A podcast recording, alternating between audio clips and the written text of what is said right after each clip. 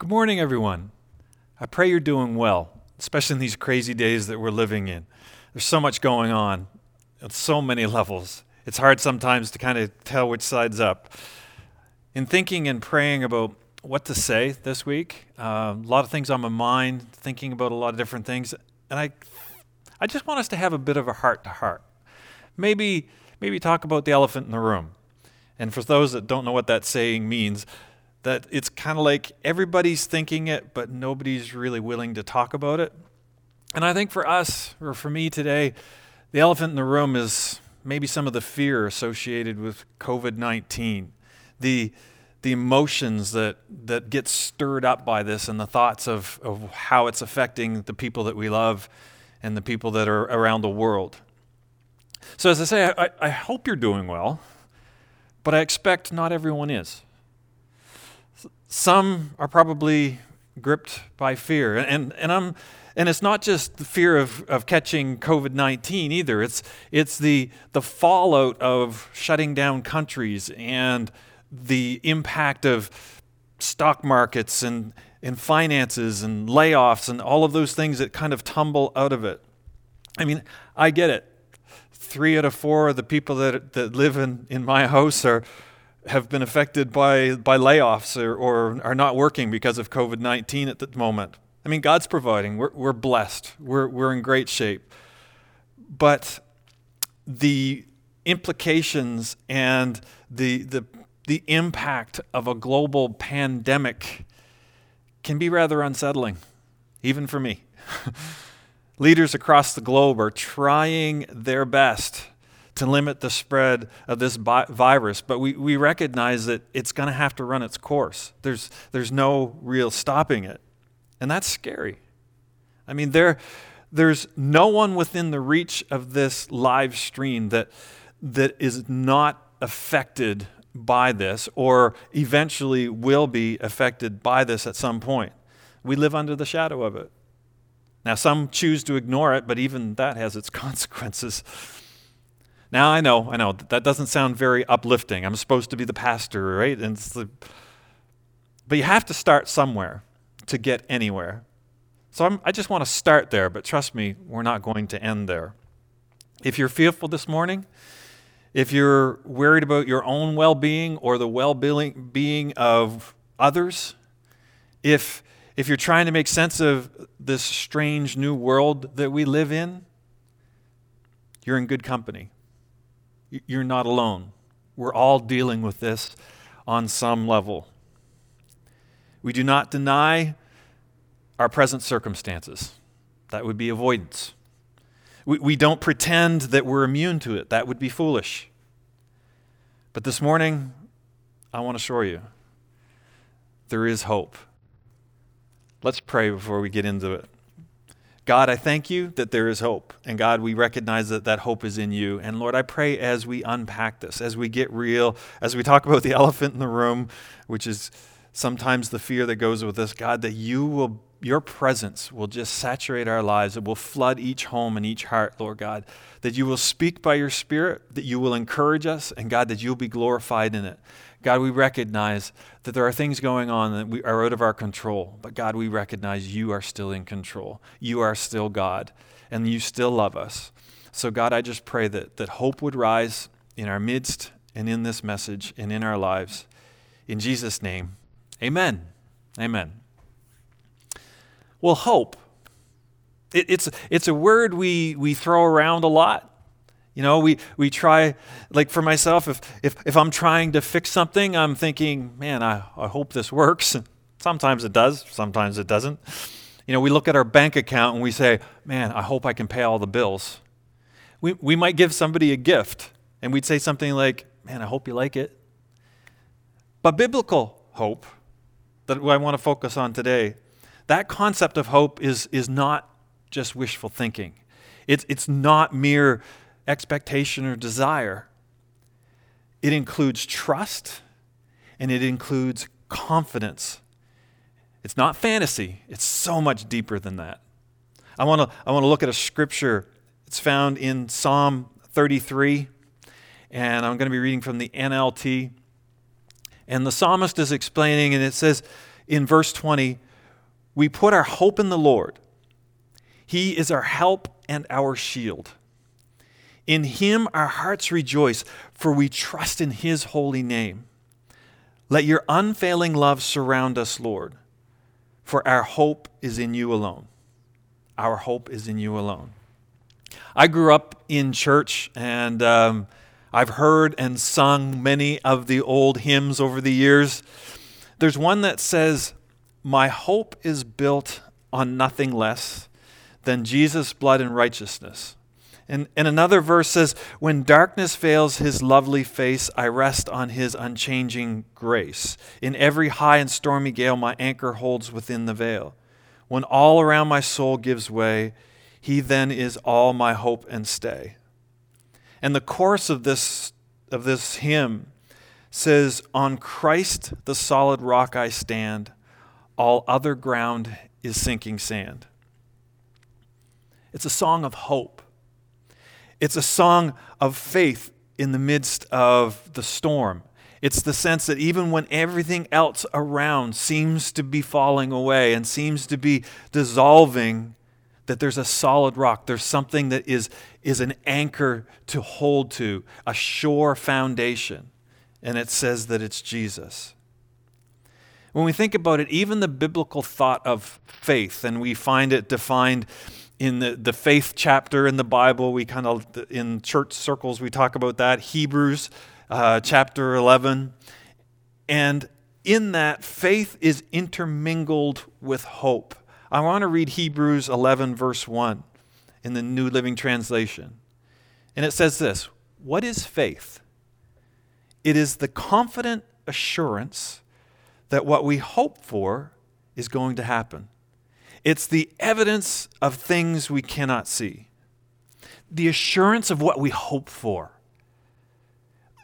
Let hope rise today. Let faith rise today in our midst. Let, let, let our hope rise in our lives. Let hope rise in our city. Let hope rise across our world. You know, we, we know this virus will pass. We just don't know how long it will take or who will catch it. We have no control over that, really. We try our best, we isolate, we wash our hands. We should be doing all of those things to the best of our ability. But our hope is not in the passing of a crisis. Our hope is in Christ in the crisis. It would seem to me that the New Testament does not promise that we will be exempt from the challenges common to people. If you, if you read the Gospels and you, you begin to look at that and examine the different things that happen to different people, it talks about people that were sick, it talks about people that, that experienced different things. And it was as if each one experienced life as much as the other. There's a scripture that says the rain falls on the good and the bad in equal measure. And then if you go forward into in the New Testament to the to the early church when it was first founded, that New Testament church in the book of Acts and beyond, you see people facing huge challenges and experiencing hardships as believers. As believers. As Christ followers, they experience these things. But but these I'll say challenges were also sprinkled and intermingled with these incredible miracles, with, with with heaven coming to earth and invading their space. You read of, of faith and of salvations, of heaven on earth, those moments happening in everyday life of the believer. We have hope in all circumstances because of Christ. Paul, one of the, the key leaders, teachers, evangelists in the earliest days of the church, often expressed his, his conviction that, that nothing, nothing could separate him from God's love. He gave an impressive list uh, in his letters to the church in Rome. In in, so in Romans, if we look in the New Testament, there's a letter written there to the church in Rome. In Romans chapter 8, and I want to read verse 35, and then I'm going to jump down to 37. But, but Paul begins with, with this kind of a rhetorical question, and he says, Can anything ever separate, separate us from Christ's love? Does, does it mean he no longer loves us if we have trouble or calamity or persecution or hunger or, or destitute or in danger or threatened by, with death? And his readers might be thinking, well, that's a good question there, Paul. I mean, Paul, Paul was aware enough to know that his readers, that, is, that the people that he was, was speaking to, that they were asking these kinds of questions. And I believe we live in a day and age where people are asking questions.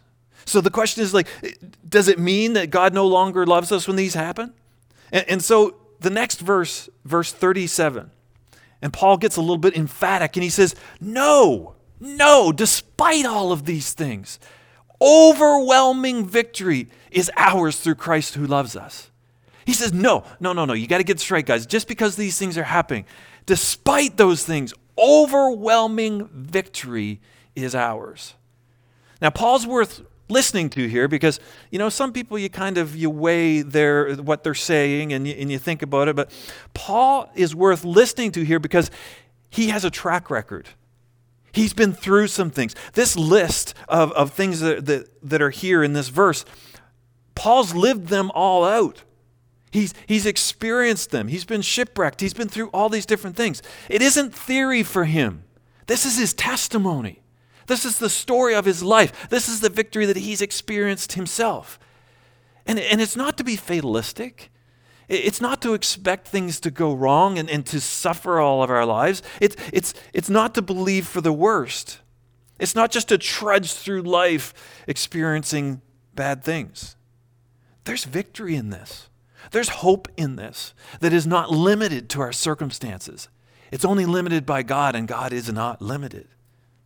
And this is his, this is his conviction. This is when, when, when Paul starts to really talk from his guts and he says, in verse 38, he says, I am convinced. He says, I'm convinced that nothing, nothing can ever separate us from God's love. Neither death, nor life, nor angels, nor demons, neither our fears for today, nor our worries about tomorrow. Not even the powers of hell can separate separate us from God's love. No power in the sky above or in the earth below. Indeed, nothing in all creation will ever be able to separate us from the love of God that is revealed in Christ Jesus our Lord.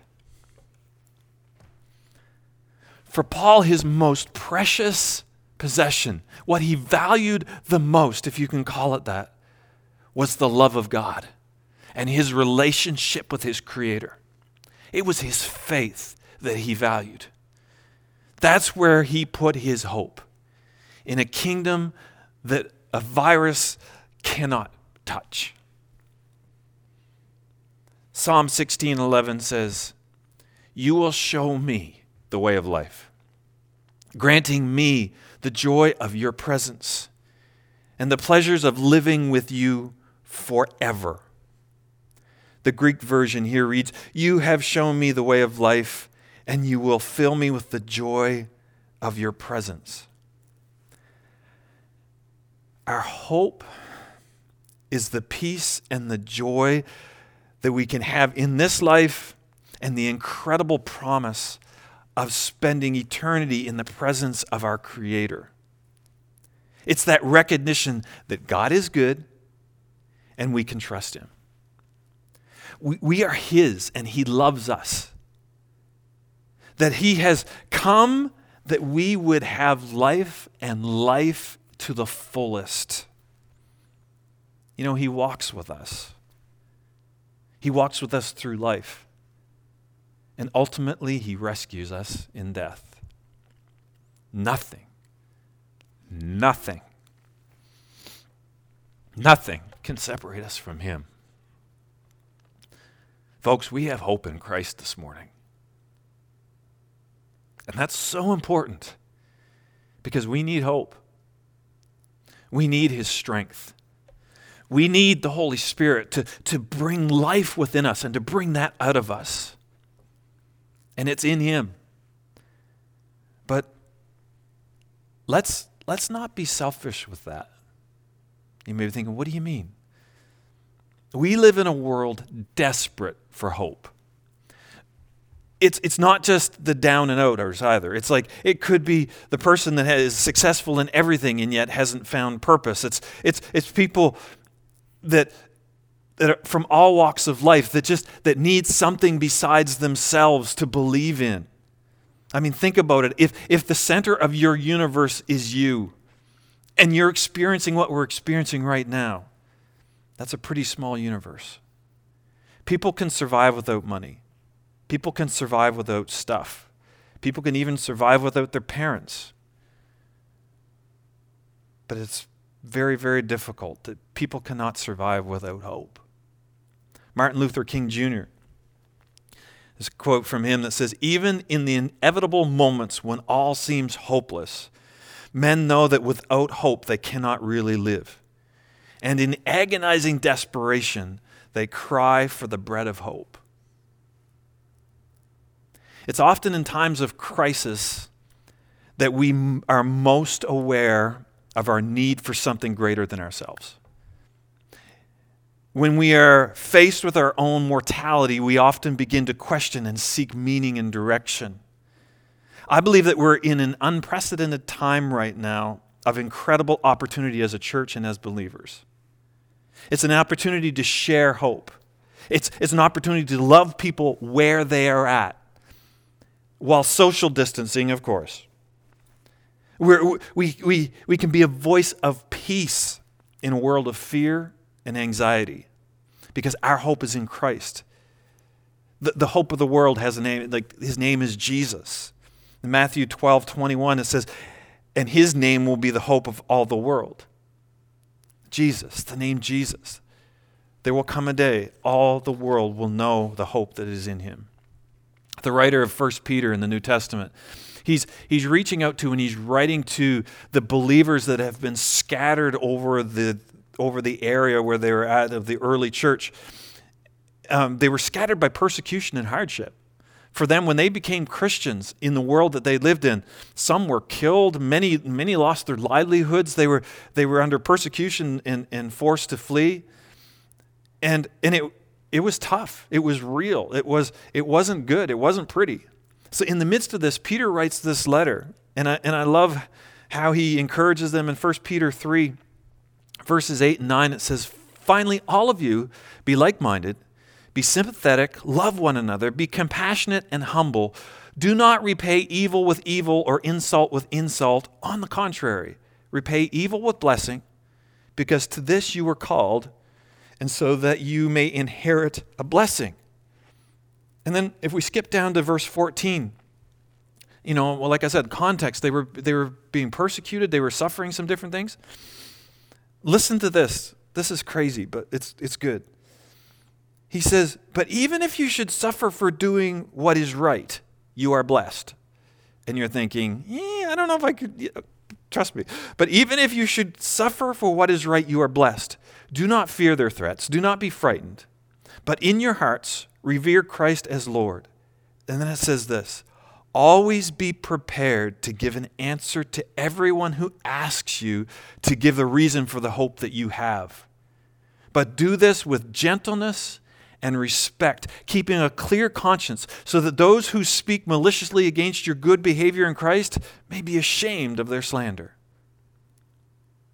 It's interesting because today, believers, unbelievers, whatever religion you are, atheist or otherwise, the whole world right now has a common foe, and it's COVID 19. But we as believers, we have an opportunity because we have hope we can, we can give an answer with compassion and gentleness and respect and to love to those who asks. Those who, who see the hope in us. As we carry that hope and people see that and they ask. I believe that all of us within the reach of this live stream this morning, I want to speak this over you.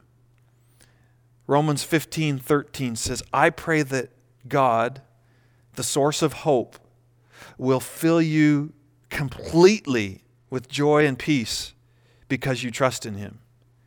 Then you will overflow with confident hope through the power of the Holy Spirit.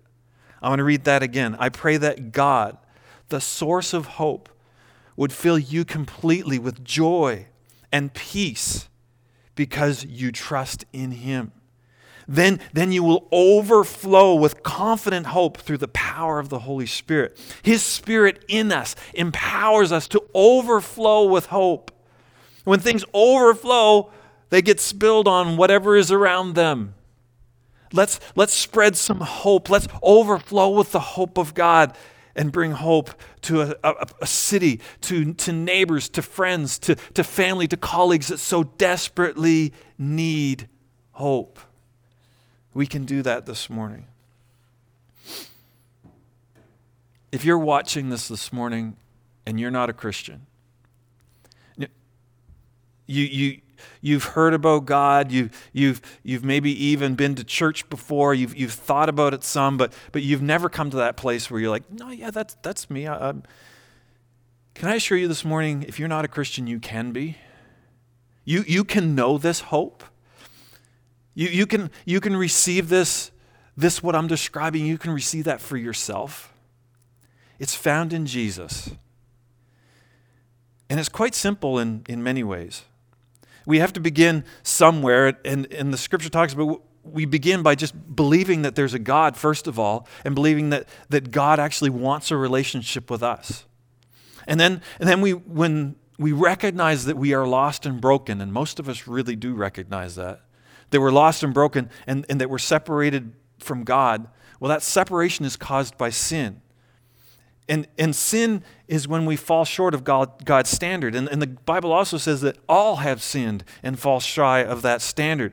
But God, through Jesus, and we're going to be celebrating this, Easter's coming up in a couple weeks, and it's like we're going to be celebrating that, that Jesus came and he died for us to cleanse us of our sins. He paid the penalty that we should have paid. He died, he rose again to bring us the freedom. It was an act of God's love for the world. So when we confess our need of God and we turn from our old way of living and we accept his forgiveness, we become his children. And his Holy Spirit brings life in us. This isn't about behavior modification. This is being reborn as a new person. I want to pray with you right now. If you if you're watching this and you're part of this live stream, whether you're at home in your car if you're with your family, I want you to just, just focus here just for a minute. I want, you, I want us to pray together. I just want you to repeat after me. And let's pray together. Dear Jesus, I come to you today recognizing my need of you. I pray, God, that you will save me from my sin. I confess that I have fallen short of your glory. God, come into my heart. Save me today. I receive you as my Savior. Help me to walk today and from this day forward as a follower of you, Jesus. Wash away my sins. Make me whole. I receive you now. In Jesus' name, amen. That could be the most powerful prayer you've ever prayed. And if you prayed that prayer with us today, let us know. You can message us. If you're on Facebook, just let one of us know. There's people there watching this chat, and they can let you and they can interact with you and, and help you to make next steps. You can also go on our website, website faithhalifax.org, and there you can go to Faith Next and then Next Steps. Just help us to, to know that you've made this choice. It's an incredible choice. And we want to be able to help you and walk with you as best as we can. Now, for all of us, I want to close with these words. These are the words of Jesus to his followers in John 14 27. And I want to pray it over us right now, and I want to pray it over you in your home, and I want to pray it for everyone listening. And Jesus says this He says, Peace I leave with you. My peace I give you. I do not give you as the world gives. Do not let your hearts be troubled, and do not be afraid. God bless you. Have a good week. May God keep you safe and healthy. In Jesus' name, amen.